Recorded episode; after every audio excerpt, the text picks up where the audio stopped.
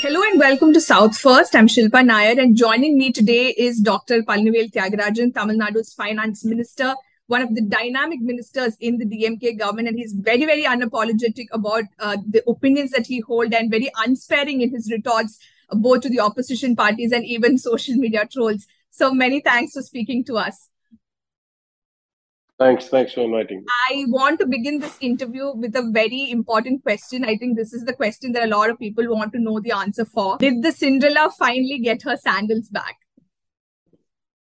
No, unfortunately. In fact, she was absconding for a couple of days.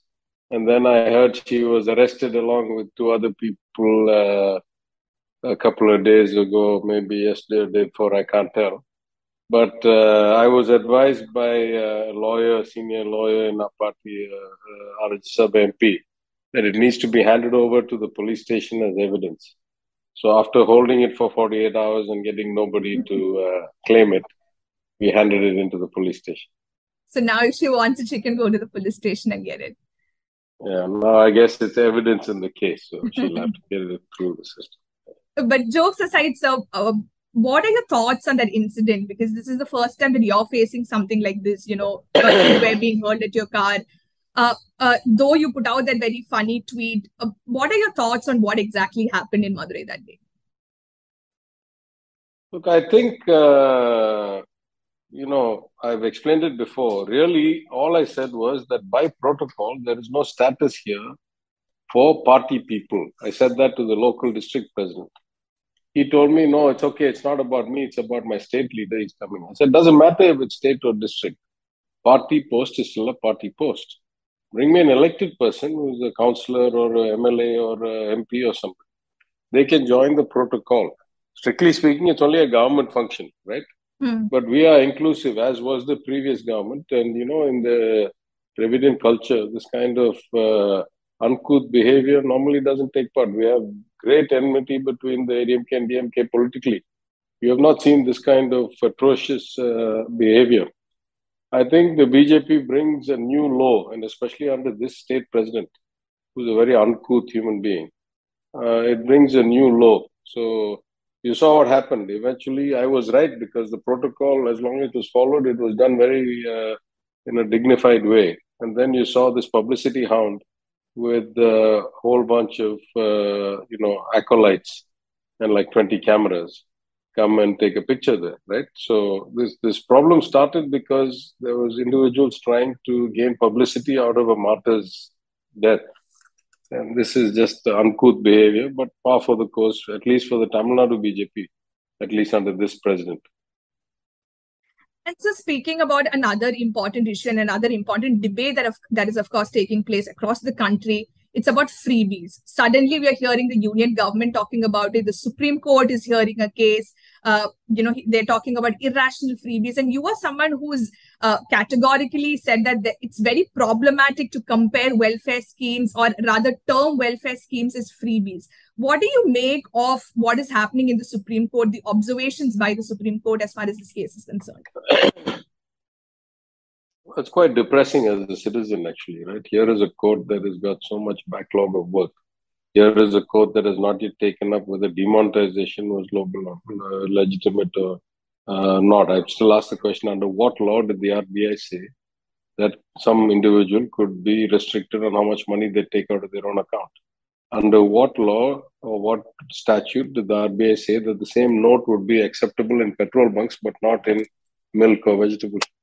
You know, so profound issues, electoral bonds, 370, profound issues. The Supreme Court has not had a chance to even have a hearing. They're so busy. And then, as far as I'm concerned, this is a debate in inanity. It's a debate with no meaningful value, because nowhere in the Constitution is the Supreme Court appointed as the guardian of the people's money, of all that is right and proper. You know, there is a role in the Constitution.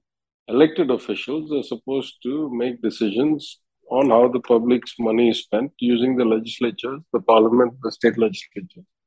I don't understand where the Supreme Court comes into this. And it is kind of beyond hypocritical for this Prime Minister, but that's the norm for him, to make these kinds of statements, considering he was the one who flew down from Delhi to Chennai to kick off the 25,000 rupees per scooter scheme of the old ADMK government, which we have stopped. So, you know, whatever the characteristic of this Prime Minister is that if he does something, it must be the greatest thing in the world and we must all bow down in humility to it. And if anybody else does it, then it must be wrong because they're doing it. So, you know, it's the ultimate hypocrisy. It's not about the fact or the action or the law or the concept. It's about the human being.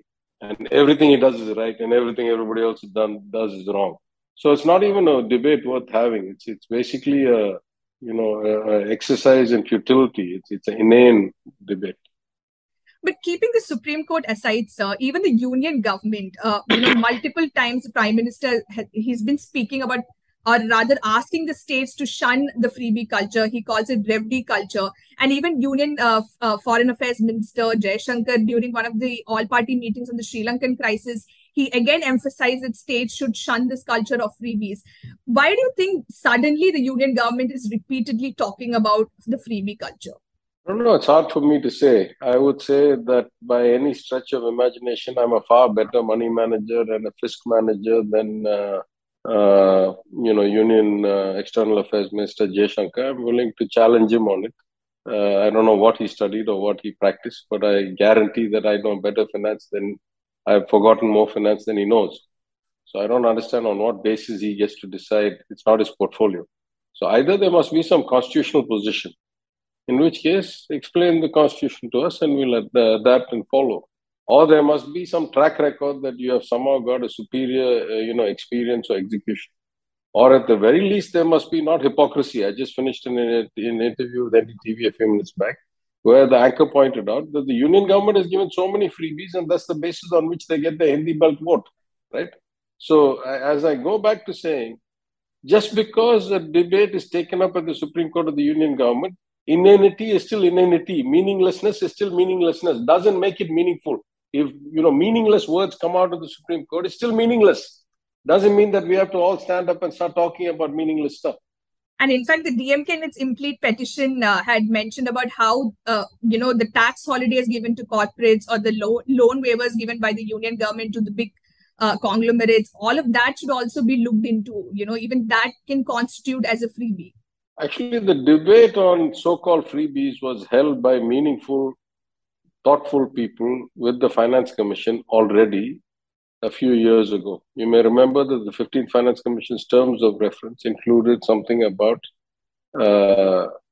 enabling or establishing measures to penalize the profligation or the excessive populist measures. At the time, we asked meaningful, thoughtful people like Mr. N. K. Singh, who knows what he's talking, and people like me, asked, how do we go about defining what is populist? How do you decide what is impactful? What is the track record in the world, etc.? That was a reasonably meaningful discussion. This discussion is inane. I keep saying it's a farce. I'm not, you may get exercised by it. I have better things to do with my time than participate in this farce. So I'm not going to get involved. But how do states strike a balance between implementing these welfare schemes and also making sure that it doesn't adversely affect the fiscal health? Look, that's a, independent of this nonsense debate, that's a good question. That question we struggle with every day, right? We find the guidelines already, FRBM and equivalent tax in our states, which you must have zero revenue deficit. So, since all the spending on these social welfare schemes must come out of the revenue account, by and large, then by the fact that you can't have a revenue deficit, you're already constraining the extent to which that can be spent. Then you say that you have to have a fiscal deficit no greater than some other number. And usually the fiscal deficit is purely for borrowing for capital investment and those kinds of investments that should lead to growth. Of course, there are 100 nuances to this. Not all capital investments give equal growth. There are ways to hide, capital spending as revenue and revenue spending as capital, etc. The union government is the number one trickster in how they do this. And of all the people, the only ones who don't have any constraint whatsoever in how much money they spend is the union government, because when they amend their FRBM Act in Parliament, there is no second authority to second guess that. State governments for the state governments, no matter whether we amend our Equivalent Acts or not, at the end of the day, the union government still controls how we spend money and how much we borrow, because they have this section in the constitution they call 293(3), where based on the 293(3), they say that you can't borrow without approval from us. It's really the equivalent of a first lien. It says that as long as you owe the union government money, you can't borrow without taking their approval first. So they use that backdoor clause to constrain how much money you can borrow.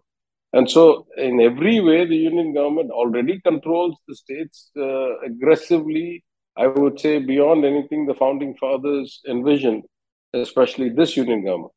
So for them to now come and start to put additional constraints, it's like people who don't know how to do their jobs are worried that other people are doing a good job and they want to make them also look as bad. So they're trying to constrain or tie their hands. That's really the only way to interpret it. And so moving on to another issue, there was this massive war of words between the DMK and Union Finance Minister Nirmala Sitharaman in the Parliament. The discussion was about price rise, the GST, the imposition of 5% GST on essential food items, etc.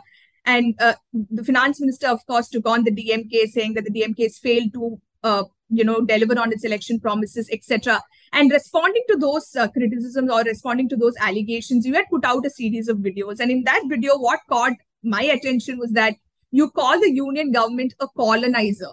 Why do you think the union government today is a colonizer? It's very simple, right?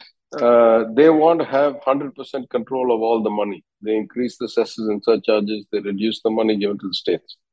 What money they do give to the states, they only tie it to their schemes. And they do this sliding scale, sleight of hand, where they say first year it's 80% union, 20% state. Second year it's 50-50. Third year it's 20-80. Fourth year you do 100% of it, but you still got to call it prime minister something. So they want to take 100% control of the money. And they want to use every backdoor way of making the states dependent on them. And they don't like independent decision-making. They start legislating into the subjects that are listed in the Constitution as state subjects. One thing, concurrent itself, they were breaching the grounds. Education, for example, it's clearly accepted that school education is the state prerogative. Maybe in higher education, the union gets, because on the concurrent list, it was moved in the 42nd Amendment. But that itself we oppose. We really want it back on the state list. But if you look anywhere else in the world, and we're not living in a vacuum, right? We live in a global kind of market now. If you look anywhere else in the world, already our constitution is excessively kind of concentration of powers in the union government. Most big countries, and certainly most advanced countries, have much more devolution of powers down to the states, down to the districts, down to the cities and panchayats. On top of this aggressive concentration of powers, there's exponential authoritarian grab from legislation to money to borrowing limits. I give you an example. No other government, I think, in the history of India has ever enforced the 293(3) clause. This government does it. So effectively, it comes down to this, colonial approach that somehow Delhi knows everything, Delhi sees everything, Delhi controls everything, Delhi is the source of all that is great and good, and all the states are basically kind of, implementation agencies at best. But of course, the money goes from the states. So that's the last aspect of colonialism that I want to point out, that they take our money to tell us how to live. So then if it's not colonialism, I don't know what it is. Even though you call the union government a colonizer, their speculations are flying, especially on social media platforms, saying that the DMK is moving closer to the BJP. And this, of course, started with the Chess Olympiad, where the Chief Minister and Prime Minister shared a bon homie on the stage and all of that. The Chief Minister attending the governor's reception, etc. And yesterday, of course, Chief Minister MK Stalin made it clear that DMK and BJP, they have no connection whatsoever in terms of ideology, and they'll not make any slightest compromise in terms of ideology with the BJP. But I'm just curious to know from you, is there a possibility, because this is something, that's doing rounds on social media, everyone's discussing, every move of the DMK is now analyzed and saying, oh, they're moving closer to the BJP. So just curious to know, what is your take on this entire speculations that are doing the rounds? Yeah, I would say, first of all, I'm not in any position to comment on the parties political kind of perspectives. Sure. Because I'm a minister in the government, I can speak on behalf of the government or on particularly my ministry. But I'm not in any party post. I used to be the head of the IT wing. I founded it at the CM's request, the party president's request. I created it, but I resigned because of the government workload. So I don't have any standing to comment on the party's political perspective, so I'll avoid that. I will say that in general, our culture and our politics have always been civilized, right? Is that when somebody comes as your guest officially, then you have to behave in an appropriate manner. So I wouldn't read too much into kind of incidental behavior. Whoever comes as my guest to my house, I treat them well, right? I don't, whether they're political enemies or political partners, a different story. So I wouldn't read too much from one or two events. It's the nature of our behavior. It's an aspect of our culture. But politically, I don't know. I mean, I take the Chief Minister at his word. If he says there's not, then there's not. That's all. I'm not sure there's anything worth discussing about.